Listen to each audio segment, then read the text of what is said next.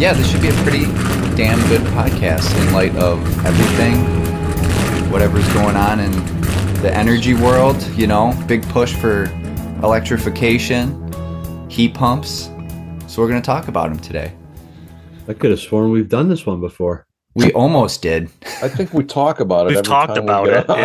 Yeah. We kind of did with VRF also in a in a sense, but Yep. um, yeah, this is its own discussion. So for our listeners, I hope you guys enjoy it. With that being said, I will uh, I'll get this kicked off. Hey guys, welcome to the Better Building Systems podcast. I'm your host Clayton Ferry, and here with me today is Nick Taliska, Jim DePasquale, and Mark Sankey. So as you guys know, today's discussion will be all about heat pumps. And I think a fitting start to this podcast is to just briefly outline what a heat pump is if if you don't know. And I think this is like a very layman's terms definition. So, you know, feel free to jump in with any technical definitions, guys. But to me, a heat pump is a piece of HVAC equipment that transfers heat to or from a space through the use of electricity and the principles of the refrigeration cycle. So, the principle of operation is very similar to your standard air conditioning system, but also has the ability to reverse the refrigeration cycle and provide warm air instead of cold air to a space. Pretty fair definition. Beautiful. I'd like to clarify. Okay. It doesn't really reverse the refrigeration cycle because the compressor is still a compressor, condenser and evaporators are still evaporator and condenser, but it does reverse the flow of refrigerant. Yes. Yes. That is a good clarification. Yep. Reversing valve, right? That'll do. Yep. Yep. Yep. Which then turns the condenser and the evaporator. evap- right. Yeah. s- Vice versa. places in the cycle. Yep. Okay, good, good. Um, so there, to me, are three basic different types of heat pumps: a ground source, an air source, and a water source, which could be also a ground source technically, but not necessarily. and I don't know if you guys want to, anybody wants to jump in and add anything to that or not about the different types of heat pumps. Hey, Clayton, I'll just jump in real quick on what you just mentioned. You know, the similarities and differences between a ground source and water source heat pump. Uh, you know, the main difference that jumps out to me is they're technically both water, Water source, source. or water water cooled or water heated. You're projecting or absorbing heat from some sort of water loop. But when you're sourcing heat pumps, um, you'll see that they do show them the ground source is a different category, mainly because you're dealing with a, uh, a higher lift. You're dealing with lower temperatures, uh, you know, that we find th- that you need for a ground source system using temperatures derived from Earth, you know, the underground loop water f- coming from the Earth, as opposed to like a tower and boiler loop. Um, those will have, generally speaking, higher temperatures and lower lifts to deal with. So that's kind of like the big difference between like a ground source heat pump and a when you see just a water source heat pump. That's when you're dealing with the industry terminology. That's kind of the big difference that I see. So it's it's fair to separate them into three categories then. From that explanation, I would say, yeah. I mean, even when I was kind of going through this, I, I was like, they're they're different, but they're the same. But I didn't know how I wanted to explain that they're different, in essence. So you, I think you did a good job on that. And then am I right in thinking that ground source is then further divided into just regular ground source, which I think we've discussed about is really solar energy, right? Or geothermal, which is a different source of energy. Oh yeah, we we talked about that a little bit on our last podcast, right? When we were talking about um, New Zealand, Yeah, sounds familiar. possibly, right? They use geothermal, but it's not.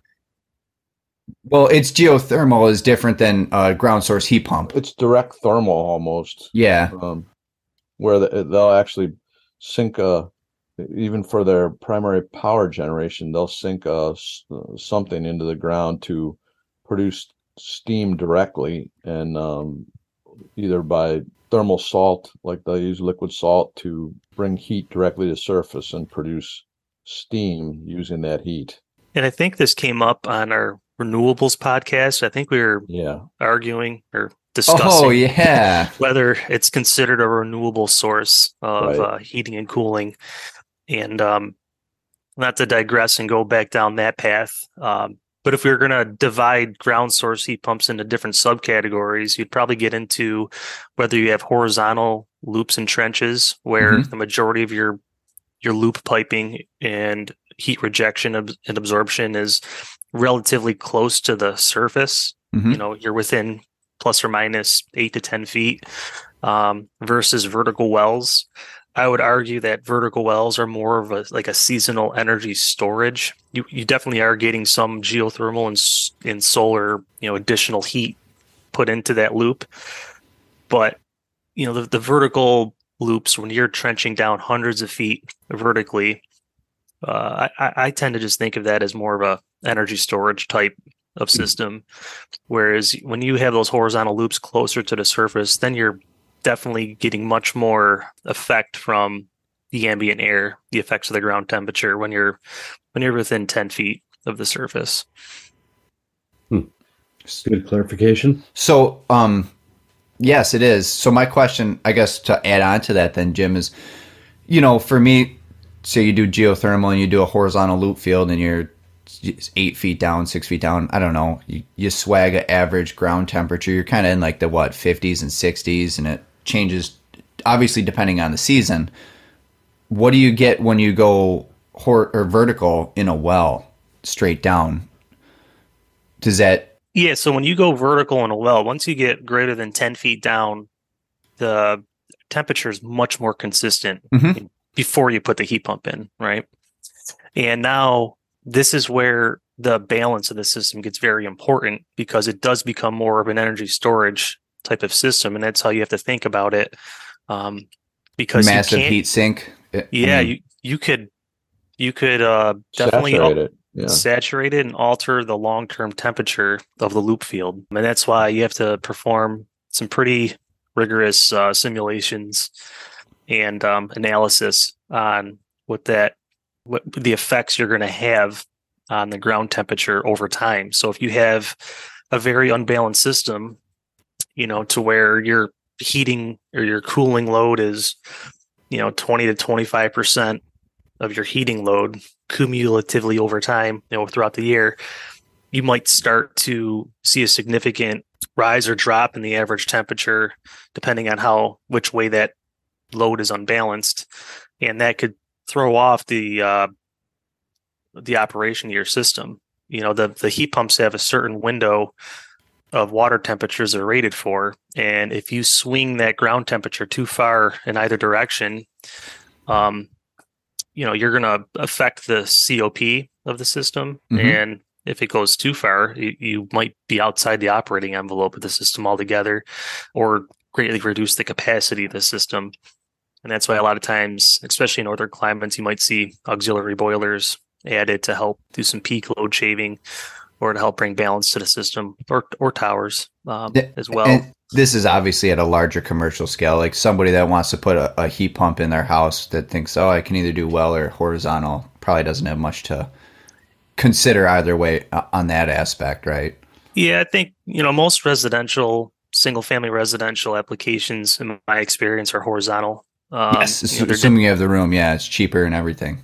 and it's not as much of a concern. You're, Mhm. you're relatively close to the surface, whereas a lot of the bigger commercial, industrial, geothermal ground source setups I've seen are typically vertical wells because you're dealing with higher tonnages and Mhm. the amount of uh, you know space you need is much less for a vertical system instead of needing you know an acre per Yeah, ton or yeah, you know Right. what that rule of thumb you're you're talking well now I'm like 20 feet on center for my vertical wells Yeah. depending on the ground conditions and the depth of the well yep. there's much less space required for the vertical wells much more cost you know you now you're Oh, getting Oh, a, a, dr- a drilling rig in there you're essentially Yep. drilling you know a couple hundred feet typically hmm No, that's So- worth noting, though. Something to consider. many uh, holes. Yes. I mean, just we have a project it looks like we're going to end up with it. They want to do, or at least do an analysis of a large scale ge- geothermal site, and uh, I think the motivation is by and large the feel good motiva- motivation versus the financial motivation. Well, that's what we're here to talk about today, isn't it? Oh, Sorry. No, I mean, right? Well, that's what something we'll talk about. I don't know. I mean, I don't wanna back get the, what Jim's talking about. We need to do careful uh, analysis and give some thought to the impact on, um, you know, changing the steady state temperature of uh, the ground. Heck, we could be creating a whole nother global warming or global cooling monster here by going to renewables because they're not really renewable. That's the first law of thermodynamics, right? You can't create or destroy energy. You're putting it somewhere. Mm-hmm. This is true. That's a good good point though, Jim, to uh bring out front because I had something I didn't necessarily consider. You know, I lot I know especially some colleges that have done geothermal um heat pump systems and they've done the vertical wells and it's like through whatever, a whole parking lot Mhm. kind of thing. And um I didn't never consider the effects of the average ground temperature increasing or decreasing over time based off of like the density of the the loops if you're still calling them that. So hmm. very interesting. What about now and and, and then we we kind of talked about you you mentioned cops right? So that is to me the the forefront of a heat pump right is its potential for a high coefficient of performance. And I don't know people listening or not if you know what a COP is or not, but it's it's more than just efficiency, right? So when we when we look at um, heating and cooling equipment, and you look at your standard furnace, for instance, you're going to see a sticker on it that says 80, 92, 96, what have you, and that's its its combustion efficiency. So if you for every unit of energy you put into that furnace, it gives you 96% of it back as heat going into your house, right? But when we look at a heat pump, it has coefficient of performance, which essentially means for every unit of energy it consumes, it moves X amount of units of energy. So if you got a COP of three, if you put in one unit of energy, it provides three units of energy. And it doesn't mean it makes it, but right, it moves it into the space. That's how I would Right. layman's terms define COP. So looking at some of these, I don't know, heat pump cut sheets and stuff, it, it looks like you're doing really well if you get into like a COP of maybe five, four, five, somewhere around there. I don't know, Jim, if you're the resident heat pump expert, I'll let you uh, add your thoughts to that. Yeah, well, I don't know if I would call myself the resident heat pump expert, but yeah, if I see a COP of four or five, it, it, it's you know you're doing you're doing pretty well there. I mean, and it's all in it's all relative, right? So even a CO, you know, essentially a COP above one, You're doing good, you're- technically. if you're comparing um, your heat pump to like electric resistance heat, you're doing very well. When you're when you start to get below a COP of three, um, and you're comparing it to gas systems, that's when you start to have to f- figure in the efficiencies of uh, you know gas, you know gas, and how and how you're generating your electricity. So if you just look at it at the unit level and I say, oh, my heat pump has a let's call it a COP of of uh, 1.5, and just to go back real quick and just recover what you talked about, Clayton, um, about efficiencies in COP. I think you did a good job explaining it, but it's so important to this discussion. I just want to revisit it one last time. Yeah. So, gas furnace, I'm 90% efficient. Uh, we use the word efficient. We're a, a furnace is converting chemical potential energy, which is in the form of some sort of fuel, natural gas, into usable heat. So I'm converting 90 units out of my 100, 90 units of my fuel into usable heat. 10 of those units are going out the vent pipe, not Yes. to be used as wasted. Whereas a heat pump, we're not necessarily converting a source of potential energy into usable energy. We're moving heat. And that's why we don't really use the word efficiency. We use the word effectiveness when we talk about heat pumps. So when you say I have a COP of 1.5, you know, I guess it's, you know, your my thermodynamics professors and uh, all the academics are going to yell at me for saying this because they you don't use the word efficiency when you talk heat pumps, but Yeah. it just it just helps in explaining to the you know maybe some of the listeners that aren't as familiar. We're gonna I, I just explained the differences, but now we're going to describe that as an efficiency to help you understand. You know, a 1.5 COP in a way you could think of it as 150% efficient, like electric furnace, um, to where, and that's where it doesn't make sense, right? Like, how could something be more than 100% efficient? Well, that's because heat pumps are moving heat, and that's why we do describe it with effectiveness and coefficients of performance. But I just wanted to re- revisit that real quick. Now, getting back to what we are we're, we're talking about, you have to look at the whole system because we're using electricity, but electricity isn't mined in the ground. We have to generate it. It has to be created, and there's efficiencies there. So you can't just say, oh, well, my heat pump has a COP of 1.5. It's 100%, 150% efficient. That's a lot better than my 90% efficient furnace. Well, So if that, oh, go ahead, Mark. No, I just I, I just ran some quick calcs, basically just saying exactly what you said. So if I have five dollar an MCF gas at ninety percent efficient efficiency, um, it's costing me five fifty a million BTUs, right? If I have a heat pump at uh, five cents a kilowatt hour at a three COP, it's costing me four eighty a million BTUs. So if you're if you're the owner I mean, those are the kind of calculations that you have to make. You have to Yep. run it COP at three or better at a rate of five cents a kilowatt hour. Obviously, if your rate per kilowatt hour goes up, it drives that COP requirement higher. So if I can't get over, you know, for, for instance, four, and maybe I don't know what the natural gas rate might be, you know, as a comparator, but as the natural gas rate goes up, my COP can be lower. But it's imperative that uh, people make a normative comparison when they evaluate do I need to go to a heat pump and are we doing it just for the energy cost reasons or do you have other you know reasons we we think we posit that it reduces our CO2 footprint well that's You had a, and if for our listeners, Mark made a great point about that in the last podcast episode. Might be worth revisiting today. you mean about the percent uh electric generation that's still Yeah. natural gas Yes, yeah, yeah, yeah, yeah, yeah. um That fits into this.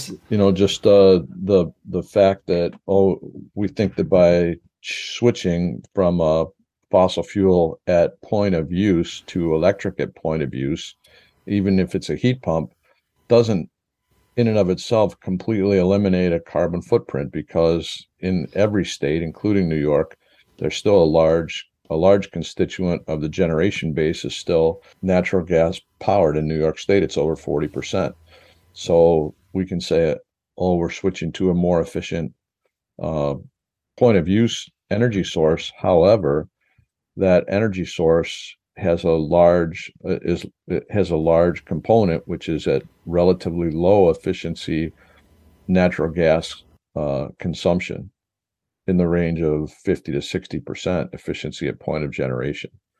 So I, think the intent maybe I mean it's well intentioned to say yeah everybody should switch to heat pumps, but on a broader scale, um, that in and of itself will not reduce carbon footprint for the community, the state, whatever. Yeah, uh yeah, these are complicated energy moving machines, no doubt, as Jim and Clayton nicely explained too. And one thing that's always confused me, because I don't deal with heat pumps a lot, it seems like I did years ago. And back then there was two ratings, COP and EER, energy efficiency ratio, which are both, I think it's important to note, like instantaneous measures of I guess the effectiveness, and they do have efficiency in there, like Jim explained, is kind of confusing. But Well, and I think go, go ahead, Nick. Sorry. I was just going to say, and then somewheres along the line, I was working on other stuff, and then now you know there's heating season performance factor, and then seasonal energy efficiency ratio, which are two different you know measures when you're comparing these things. And so in the work I do, like the instantaneous reading, like even a boiler, whatever it's spec at a combustion efficiency, is not the end of the line when you're talking about maybe modeling the system over Right. an actual site you're working on. But I think so much of this is confusing people, and I've seen these this analysis done before. People take COP, which, unless something's changed, will be quite different in the summer or cooling season or cooling mode as as as it would be for heating mode, right?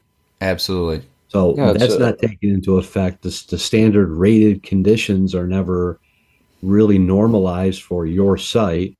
So I think, I mean, this might they might have the potential to be one of the most inaccurately modeled types of systems when they're out there. I, I, I don't know about inaccurately modeled. I think it's exactly uh, equatable to your EPA estimated mileage because I've never owned a vehicle that got the EPA estimated mileage that was published on the sticker. This is Correct. true. But how much does that matter to you? Well, it, it, it's you You're take it with a grain of salt, that car. right? It's not it's not ever oh if I don't get pick a number 25 miles to a gallon, I can bring this thing back because it's 100% under design controlled conditions, which none of us live in. Well, that's exactly my point then. So Right. you're not using your savings in fuel to finance No, the large capital requirement of that car. And if you don't there's major legal and financial implications. So that's that's kind of my curiosity with the ratings and how they're being applied. And now in 2023 we have two new ones coming in the SEER 2 and the hspf which is the heating season performance factor 2 you know the second generation which i think has something to do with changing the I don't know, static pressure or something that's simulated or, or factored in in testing conditions. Yeah, and- Nick, I guess I would what I would say is when you're when you're talking EER, IEER, chiller, IPLV, these are all ratings um, given by some sort of standard testing method by AHRI to try and give all these pieces of equipment um, like an apples to apples attempt at full load and part load efficiency, um, as well as to enforce energy code in many ways. I, I wouldn't use those values for any high level, or not high level, but any advanced modeling, because as you said, the COP, instantaneous COP, is changing based on your operating conditions. So depend depending on your if it's an air source heat pump, depending on your ambient air temperature and your current load on the system. Um, if it's a ground source heat pump, depending on your water temperature, um, that'll affect the COP greatly. And uh, if you're doing like an hourly analysis in advanced modeling, you'd want to almost be recalculating your COP on the fly based on the current conditions. Um you know so i wouldn't i wouldn't model anything based off of those numbers. Those are more um, to help people understand well how's this full load efficiency and what's the expected general part load efficiency? You know they, they cut up the estimated part load for a typical comfort cooling load profile over a year. To give you an idea of what your part load efficiency is since we spend the great majority of our time at part load that's an important number. Um, but you're, you're you're right. You can't just throw those numbers at some sort of advanced modeling and provide you know a level of comfort to the finance people This is how much money you're gonna save. yeah, exactly Yeah, and not even. I mean, my beef may be just with the. It's there seems to be, and maybe it's the nature of the heat pump as an as a reversible energy moving machine, right? That there are these ratings. So just as Mark, I think you were running through the example and saying, I have a heat pump with a COP. Is this better than a furnace with X Y Z X efficiency? But the- you know, even that people I think can be making decisions based on at a simple level, like you know, residential maybe, based on this one number Oh yeah. understanding that you may not get four COP out of this thing Yep. ever. You hit the nail uh, right on the head, man. Is that the phrase? Yeah. especially for air source heat pumps. That was going to be my example to, to lead mm-hmm. off on that is, you know, somebody, especially in the northern climates, they might say, I'm going to put an air source heat pump in. I can get a COP of five. Well, in the wintertime, you're just, you basically have an electric heater. So, Oh, absolutely. and, and people, I I mean, that's, that's the only negative, not the only, that's a negative that I see of maybe some heat pump marketing. If you, if you want to call it that. Oh, it's definitely. It seems like one of the more confusing. I mean, Jim, to your example of, of a chiller and all that integrated part load. I mean, that's some, you know, part load efficiencies. You know, I don't know. That seems a little more manageable sometimes. Then, and maybe it's because I don't deal with heat pumps a lot. So, again, you know, kind of as I was thinking through this and looking through it, and I was reading, you know, about new refrigerant laws going into effect and things like that, which obviously impacts efficiency going forward hmm and then the ratings and you know mandatory government standards being bumped up on SEERs and stuff like that.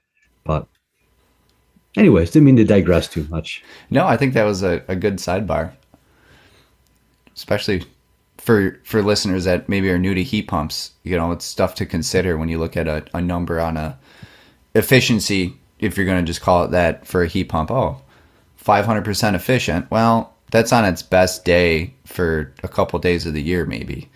So Yeah, and uh, you know, while we're on the subject of air source heat pumps, um, and the changing of the COP based on outdoor conditions, you know, Clayton, as you said, in the winter time, you know, a lot of these heat pumps will be acting as a COP of one, an electric resistance heater, um, and you know the when when all of them it, you know if we're starting to see a lot more heat pumps being installed and some jurisdictions mandated you have to consider what are the effects on the grid like can we handle that are they planning for that because you know if it if you get a very cold day at zero degrees out and you know if people are misunderstanding oh my heat pump has a cop of four you know um, i'll be you know if we're planning th- that as the draw on electricity but in reality, you could see a substantial spike in demand based on the significant amount of units going into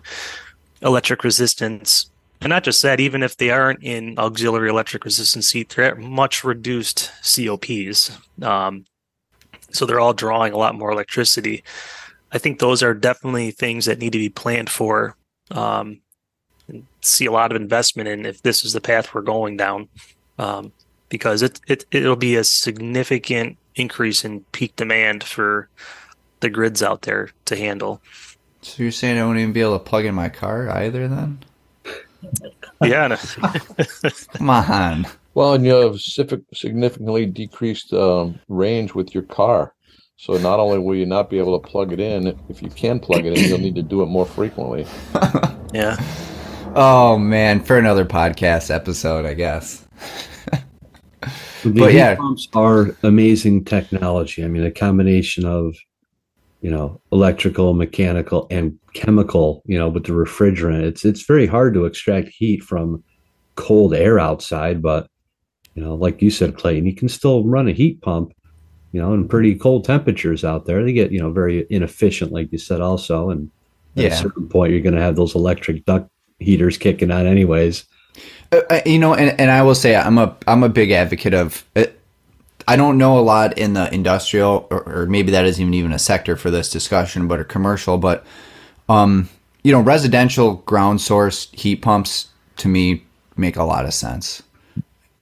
At least in our climate, I mean, maybe they work probably well better than air source in many climates, and I get an air source heat pump's probably a lot cheaper and easier to install so that reduces initial costs. But yeah, residentially, ground source heat pumps, especially in our northern climates, I, I, I mean, unless somebody like you did the quick napkin calc mark on it, I don't see.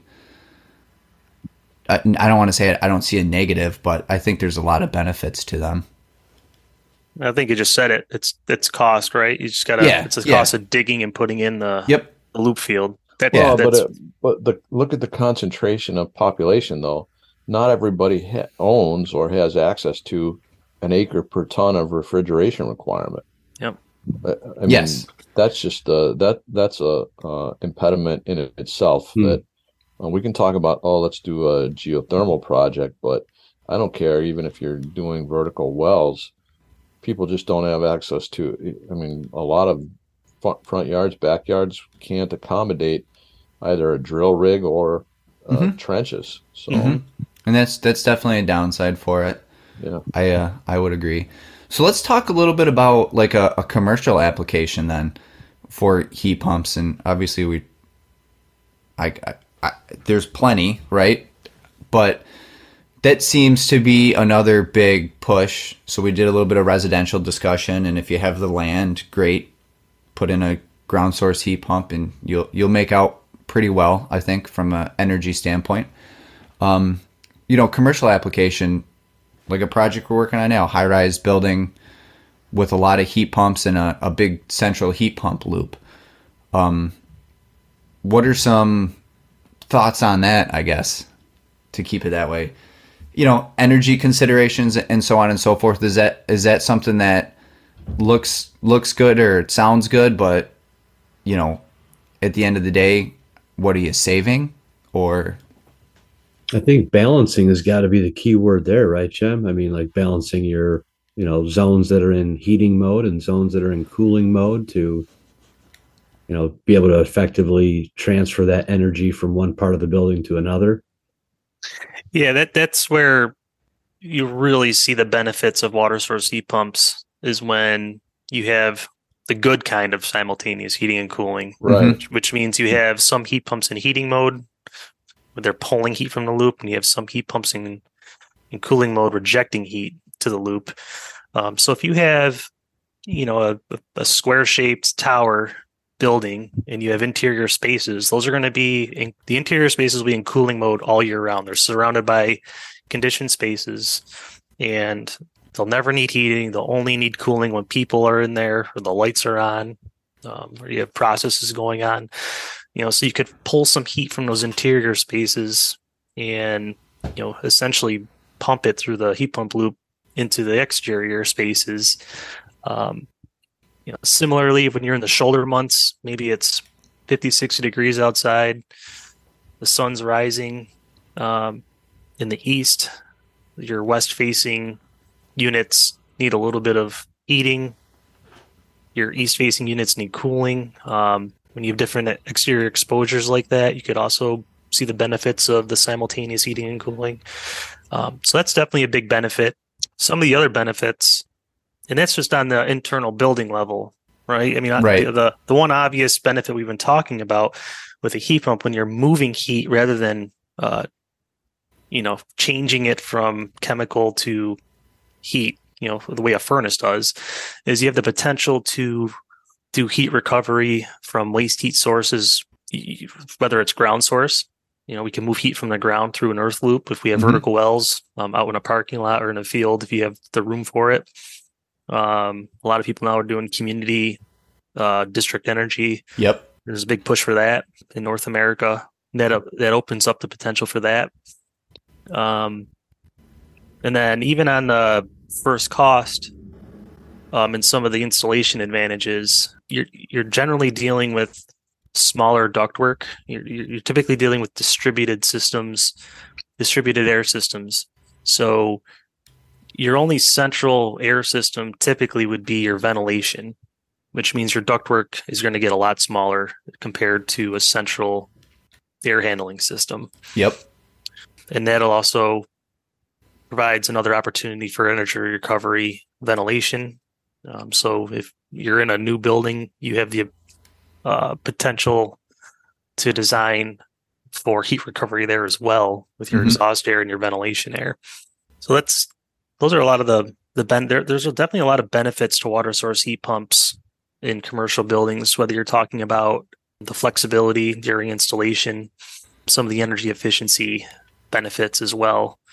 Um, that's why they're so popular in those types of buildings. Yeah, I mean, there's definitely got to be a reason they do it, right? I mean, it's not like all projects like that are. I don't even know. Some places maybe more than others, but like subsidies for doing heat pumps at a commercial level is that a is that a thing or? Yeah, there's uh, definitely a push depending on your jurisdiction. Um, Yeah. ut- utilities will have rebates. Um, some states will have programs, incentives. You know, the the the other benefit sometimes people call it a drawback, but a potential benefit uh, when you when you talk maintenance of these systems. So that they're relatively easy to maintain, and when I say that, you don't need uh, you could your your heat pumps are typically unitary Mhm. and distributed. So they're like one to five tons, and they're electromechanical control, you know, thermostat, 24 volt thermostat, similar to what you see in a residence. And you essentially just have a lot of little unitary systems that a lot of contract, any commercial contractor, you know, would be willing and able to work on versus your chilled water boiler plant you know, Mhm. if you have like a four pipe fan coil system, you may need a higher level, you know, contractor to help maintain the system. And, and and that's ignoring the argument between like a central versus distributed maintenance. You know, now we're changing filters and dealing with condensate pumps on systems all throughout Right. the building. Uh, I'm ignoring that, I know, but just making the argument that there are some benefits depending on how you look at it on maintenance going forward for uh, you know people that own office buildings they may not have as opposed to like an industrial building they may, they won't have facilities engineers on staff you know mm-hmm. you have a lot of times the the maintenance staff isn't their their background is not in HVAC. Their their back they're not mechanical backgrounds, and a lot of times these are the people running these systems, and you know these types of systems are easier for them to maintain versus you know a, a more central advanced system. And I assume there, there there's a lot less maintenance required, like you mentioned. You know, yeah, changing filters and if a condensate pump dies, but past that, for a unitary heat pump, it, it's probably just turn it on and let it run for the most part. I mean, I, at least in my experience, I can't think of there's like a annual maintenance or anything besides a Well, filter change. I, I think you have to look at it though from the perspective of maintenance, uh, manpower requirement. Mhm. It it's it, so we we've moved away now from uh, central system VAV reheat, call it. yeah, So in, in that system, unless there's fan powered boxes, you have one location to go to for filter changes, lubrication, belt, blah blah blah. And now we have pick a number 200 Mm-hmm. uh, heat pumps, which although they may not require um, the level of intensity of maintenance that a central unit requires, just the fact that you now have 200 of them, and at some point they all require somebody to go look, touch, tweak, whatever. It's a different maintenance um, footprint than a central station. So there's still somebody that has to carry a ladder, or or assuming they're all on the ceiling, which is typical, and get to them. It's more invasive and intrusive to the occupants of the building than a behind the scenes. yeah. Let's maintain the, the and that's just an observation. Not that it's bad or good, but when it does happen, it's generally more intrusive to the occupants. Agreed. Absolutely. and you still have the heat source and sinks to deal with, whether that's a Right. boiler or a tower. Yeah. Yep. You still sell, Yep. have some centralized equipment. just as a going back to the commercial, just the, you know, going into the Wayback Machine again, it was decades ago that we did a project in uh, upstate New York at a large municipal office complex where they had 3,000 tons of cooling. Uh, I say that, I think 2,800 tons of cooling that was using an underground aquifer as their uh, heat source and sink. So summertime, but but to Jim's earlier point, it would get saturated over the course of the summer. Hmm. So they would start off in, you know, maybe July or August, starting to use the uh, underground aquifer and running the chillers at a lower or a higher COP using that ground source aquifer and a mixing valve. And then by um, the end of August, early September, the uh, aquifer, you know, was uh, slow flowing large reservoir that they would run the chillers flat out on the uh, underground aquifer. And then by September or early October, that aquifer would be up to 85, 90 degrees. And uh, then they would reject it, use that as, uh, or they would they would reconfigure the piping. Yeah, and use the uh, condenser water for their reheat energy in the building. So does that kind of fall into what I had as a question? Like, how would you run a chiller as a heat pump? It, Um, that's exactly what they did, and it was no modern chiller either. I mean, Right. the- these were just some big York standard uh, centrifugal machines. It, it was, you know, not a mag bearing. You know, Yeah, yeah, yeah, yeah. That's And a that- neat project. Yeah. Yeah. So that that would be how you could run a, a chiller as a heat pump, and, and instead of having a reversing valve for the refrigeration flow, they kind of just reversed the water flow. Well, not reversed, I guess, but yeah. Use Well, the even downtown Rochester, there are a number of facilities that use um, the Genesee River as their condenser water, Hmm. makes sense, I guess. which isn't really a heat pump, just another. Yeah. No, just for their chillers, you're saying. Yeah. Yep. Yeah.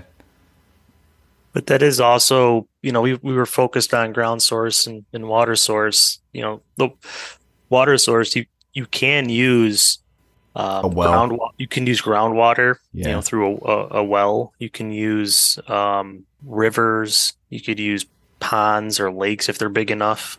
Um, those are all potential sources and sinks for heat, depending on the size and location. You know, they all have their nuances to them. You know, if you're talking a deep water well, you have to factor in the pump head. Yeah. So you got to you got to return the filtration and Yeah. the you have to bring that typically back through a dry well of some sort to make sure you're not contaminating the ground aquifer. Um, you know, if it's a lake or a pond, it has to be big enough and deep enough if you're using it for heating and cooling. It has to be matched to your load. So those are all potential uses for water source heat pumps. It's just the most common I, I've seen is is uh, ground, just because you know it's more consistent. It, it's it's uh, depending on if you have the land, you know, it's it's going to be easier to install that. Not everyone has a pond or a lake or a river big enough Yeah. in their backyard to implement one of the other systems. So, Mark, I got a question for you. And we're just talking about heat pumps and all that, right? You got personal experience. Yeah. Um, economics and every aside from the uh, you you call it the intangible benefits of a heat pump. Um, economically, right? If if you're running a heat pump in your house and you would your alternative would be what propane or oil. Oil. You're saving money, right? You see it. I see it. Uh, so that's a good question, Clayton. So we have oil backup heat, and uh, we put in a, a pretty good sized pond. But uh, what I run into is even at, uh, and I did the calc this year to figure out okay, at what outside air temperature do I need to switch to Boiler. Boiler backup? Mhm. And it's not so much uh, that. So the the heat pump is nominal six tons in cooling hmm and it should be able to do at you know the the ARI rating or whatever the rating is should be able to do seven tons in heating at 55 degree entering water and they call it 110 leaving which is I can't heat my house with 110 degree water so I need about 115 120 degree water at about 20 degrees outside so as the pond cools off, and like right now it's down to 39 degree entering water. I just looked at it this morning, hmm and uh, it was 20 degrees here this morning. So, you know, that's uh, almost 80 to a little over 80 degree lift. hmm The COP goes down to about uh, just barely breaking three. hmm Not very good. And at that point, I'm better off to use oil based on my current electric rate. And current oil rate. And current oil, yes, current oil rate. That's that's I'm I'm surprised by that almost. Just thinking Why? how much it costs. I don't know whatever it costs for a gallon of heating oil. Probably pretty high. Five, Um, five bucks. Yeah. So I'm surprised it's still economically cheaper at, at a day like today as your Well- example to run. Pond's almost frozen. Yeah. Yeah. Yeah. Yeah. Well, and, and that's interesting, Nick, because today it's going to go up to 40 degrees, but the surface of my pond will still have ice on it. Yeah. I mean, it's a it's a decent sized pond, 22 feet deep. you can't believe how much heat over the course of the year to date you pull out of you know Yeah. that body of water even with incoming water rainwater all you know it, Right? it, it, it still replenishes it but i mean that pond i bet in general is uh, you know the fish are like i can't wait for summer but it, it I, so that's that's one of the heat pumps the other one is a, is a once through yeah. uh, water like Jimmy was talking about, and so it pumps out of the well, goes back to uh, rock strata at the at a slightly higher elevation than the well, goes back through the uh, rock strata, and then you know mostly Replenishes the well, back into yeah. the well, and that thing runs like a champ. But there have been problems in the winter with extremely cold entering water. Just you know where that one is it's not uncommon to be zero or minus 15 degrees and on the on the traverse to the house i think there's i didn't put this one in i think it's close to the surface in some cases so i get down to you know 35 degree entering water 40 degree entering water and a couple times it's even frozen so um, unless i'm there running it all the time uh, so that that water's circulating i don't use the uh, heat pump after you know the end of November really until spring. Hmm. Okay. But in the summertime, I mean, the, the the bills go down dramatically from winter to summer. Even though in winter the place is only heated to 55, as soon as it gets warm out, I leave the air conditioning on year round just to dehumidify and Yeah. filter the air. And it's Yeah. it's a lot less money to cool the place than heat the place. Makes sense. In sense. case study. Yeah, and, and, you know, I don't. I mean, my my folks have a ground source um, heat pump.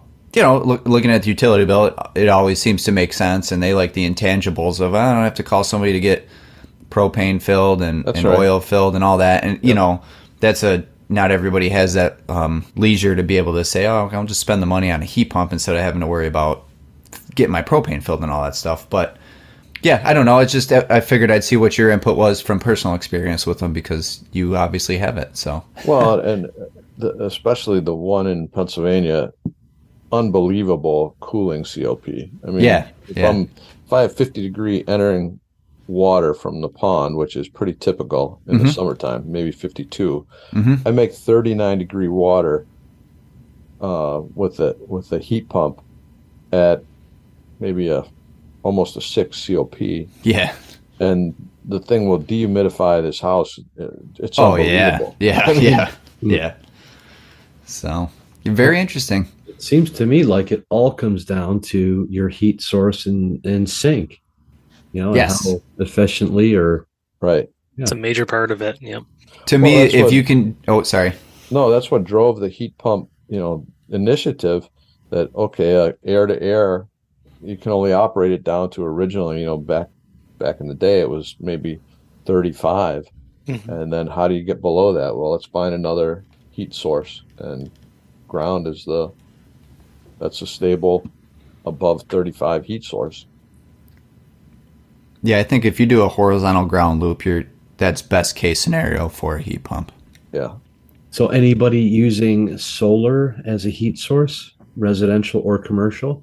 Oh, isn't as like a hot water, uh, solar water heaters, or is that what you're asking?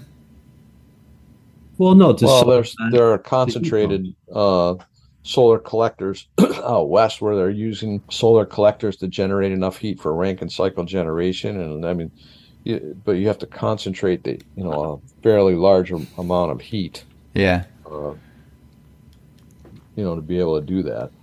And, and I, I've only read about this. I've never been a part of a project or design that involved it, but I have seen um, people im- implement solar thermal collectors. Um, God, is it? was either like it in looks like a solar panel on your roof, but you're pumping water through it. No, it was, it was actually, I want to say it was a, a residential community loop in Canada that had solar thermal collectors um, augmenting the feed into the back into the ground loop. You know, Hmm. because they they were so imbalanced with their heating versus that's what I'm talking about. Yeah, I, I'm yeah, I'm familiar with like solar domestic hot water heating, that sort of stuff. But Yeah, so in this in the especially in the summer, and this is where I get into the vertical wells using seasonal storage. You know, in the summer they're running that collector at a higher efficiency and it's helping replenish the ground temperature in the summer because the air conditioning rejection of heat isn't Mhm. enough to make up for how much heat they're pulling out in the winter. Again, that's just me regurgitating what I read in a journal article. And it was pretty interesting. It makes sense you know, Yeah. when you first read about it. But Interesting. So, um, uh, just a few more questions before we wrap the podcast up.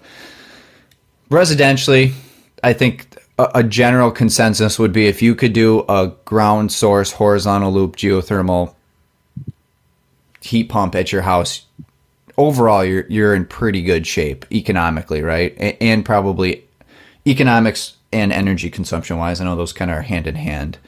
Um, safe assumption, right? Just don't put a solar array over it later. Well, uh, why not?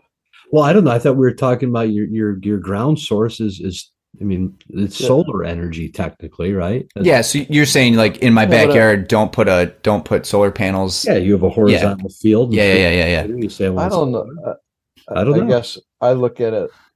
Maybe that's true. Maybe it's uh, uh, yeah. I guess it, it, to some extent it has to be true. But we've run uh, loop fields through the woods. You know what I mean?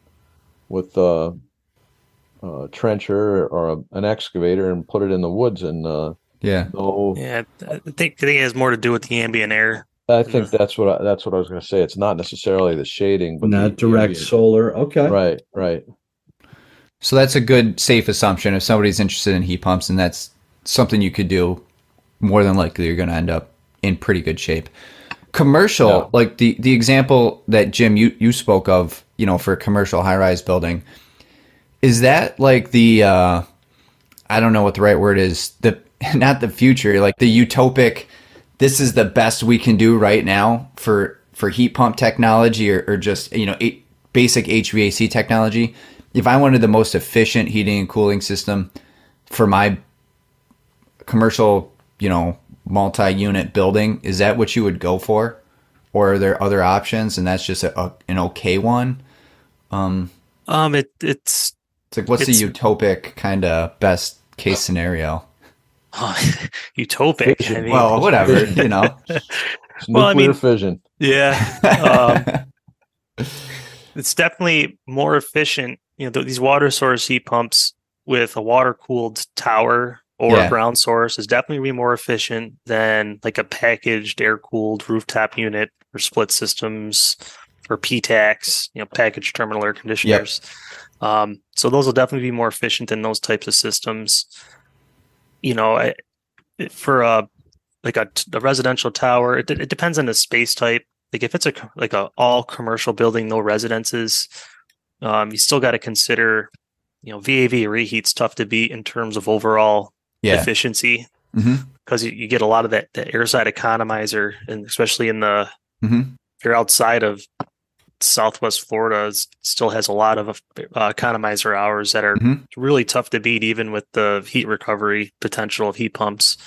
Uh, but generally speaking, they're very popular in uh, commercial buildings, um, especially when you're under, you know, two, three hundred tons, to where water cooled central plants don't really Mhm. make economic sense over the life cycle. It's not really worth the the upfront cost to implement them, and that's why they're very popular in office buildings and residential buildings. They just make a lot of sense. So the one the one thing you know we didn't really get into, which isn't as common, is like a central heat pump system to where you essentially have you know instead of a chiller and boiler, you have a chiller that is a heat pump, like a centrifugal heat pump hmm that could go in both directions. Um, and you could see those with a ground loop um, to where instead of having your ground loop water be distributed throughout the building, it's just essentially chilling a, uh, or cooling like the heat pump condenser or going the other way and uh, pulling heat from the ground and then creating hot or chilled water to go out th- go throughout the building. Um, I, I think we're going to see some more of that in the future as uh, you know, there's this regulatory push depending on where you live. I know here in New York, they're really pushing for the electrification of heating um, at a very fast pace with some new legislation that um, could be approved in relatively short order to where they'll be putting a moratorium in 2025, at least on residences, you know, no new gas hookups, and then Mhm. Making life difficult for people in 2030 that have gas. You know, just, the Hmm. if all that keeps going with the current pace and the current trajectory, um, you're going to see a lot more heat pump designs. You know, I think start to make sense where people maybe wouldn't have bothered with essential heat pump system as I just described. They're just throwing boilers and chillers. Mhm. Yeah, it makes more sense than the stuff. Now think they're going to start considering things like that. If they do want a more, if they don't want to deal with unitary heat pumps all over, the, you know, hundreds of heat pumps Yeah. sprinkled throughout the building, and they want that central system, and they do have space for geothermal ground loops, you know, now they may consider that type of system more strongly than they would have previously. Right.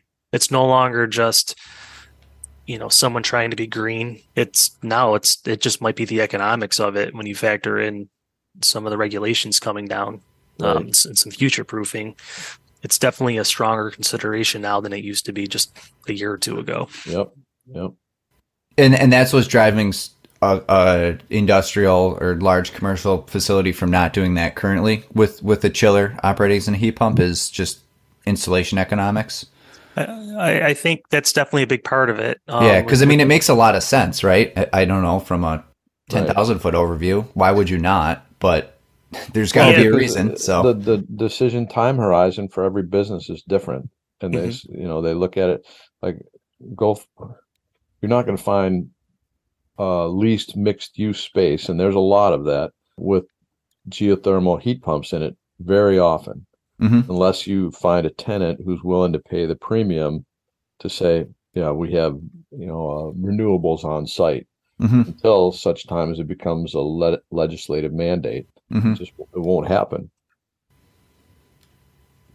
And at that point, you know, the legacy properties have a, uh rental cost advantage that is hard to beat.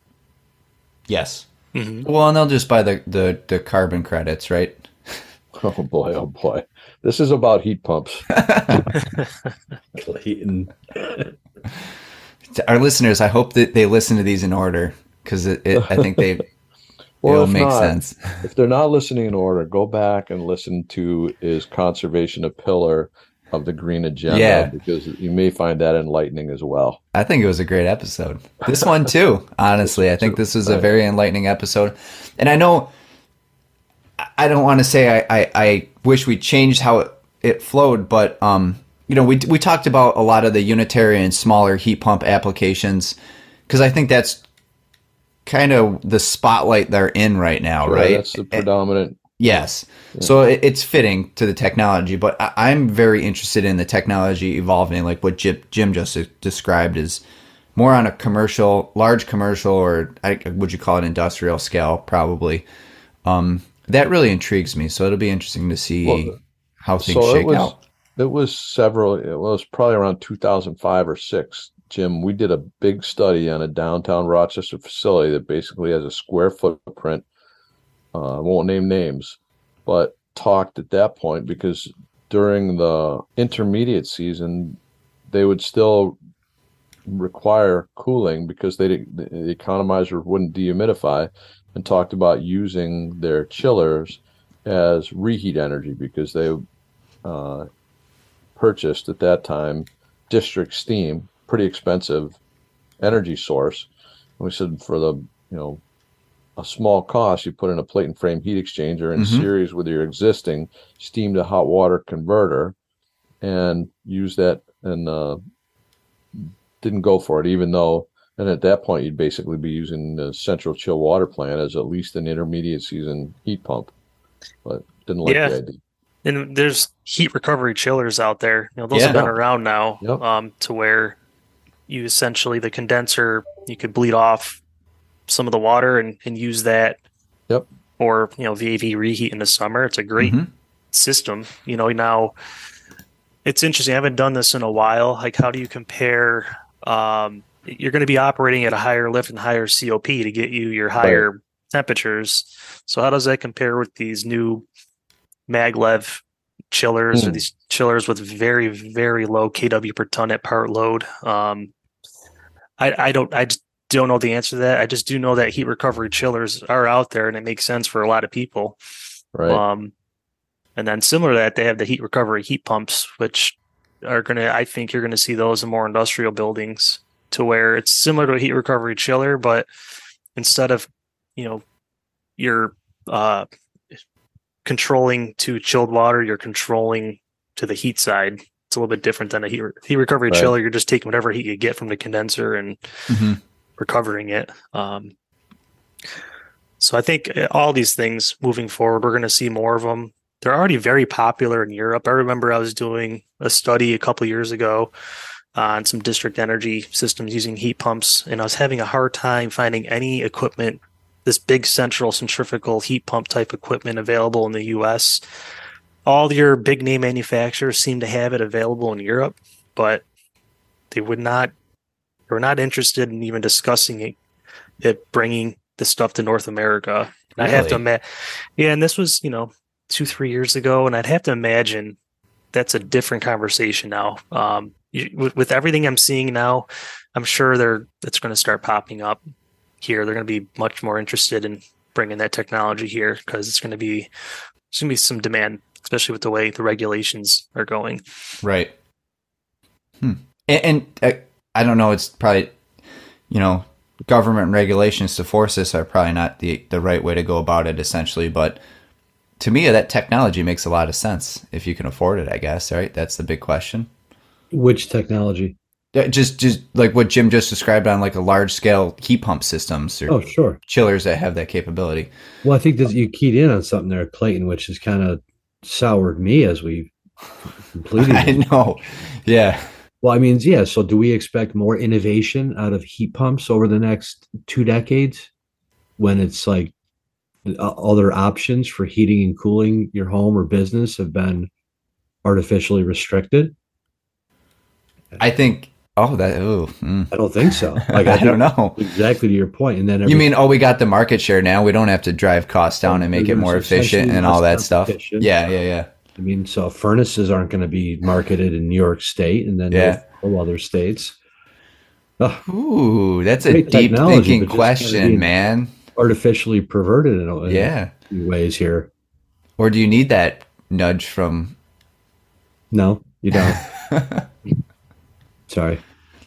Editorial opinion there. I'm not advocating. I'm just I'm just asking. You know. So. You're a shit stirrer. yeah. Would you be wearing your seatbelt if it wasn't a law at some point? I don't know.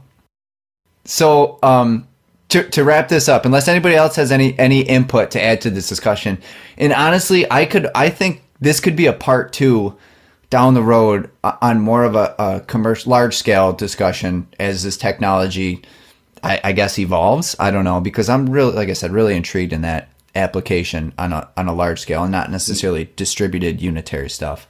Um, but you know, any parting thoughts from the building hot rodders? Like how how would you leave this episode for a listener? They learned a lot about heat pumps. I think they got a good understanding. If they did already, maybe they agree with what we said, and if if they know a lot about heat pumps, maybe they disagree. But you know, to me, again, the comparison is out to everybody. I assume is to do you use like from a residential standpoint um, a furnace with with an air conditioning system compared to a heat pump? Where do you, what's better? And then, you know, from a light commercial standpoint, your options and what's better. They, is there a clear winner or is it just kind of depend on your situation financially and what energy costs and application, application, application. That's yeah. what I think. I mean, yeah, I agree. Situational. If you don't have a choice of using anything, then you got to go with the heat pump. And yeah, yeah. discussion's over. if you have but, uh, alternate scenarios, you, I think you need to look at. I mean, the big things that are driving decisions are economics, yeah, environmental factors. So look closely at those ratings, understand what's behind the ratings, mm-hmm. understand if you'll ever come close to that in your situation. And I, I think, Nick, that is exactly the point. So take the time to educate yourself, avail yourself of all the information sources, not just a contractor, not just a single recommendation. Understand the tax credit implications because there's still substantial tax credits available for uh, heat pump and especially for geothermal heat pumps.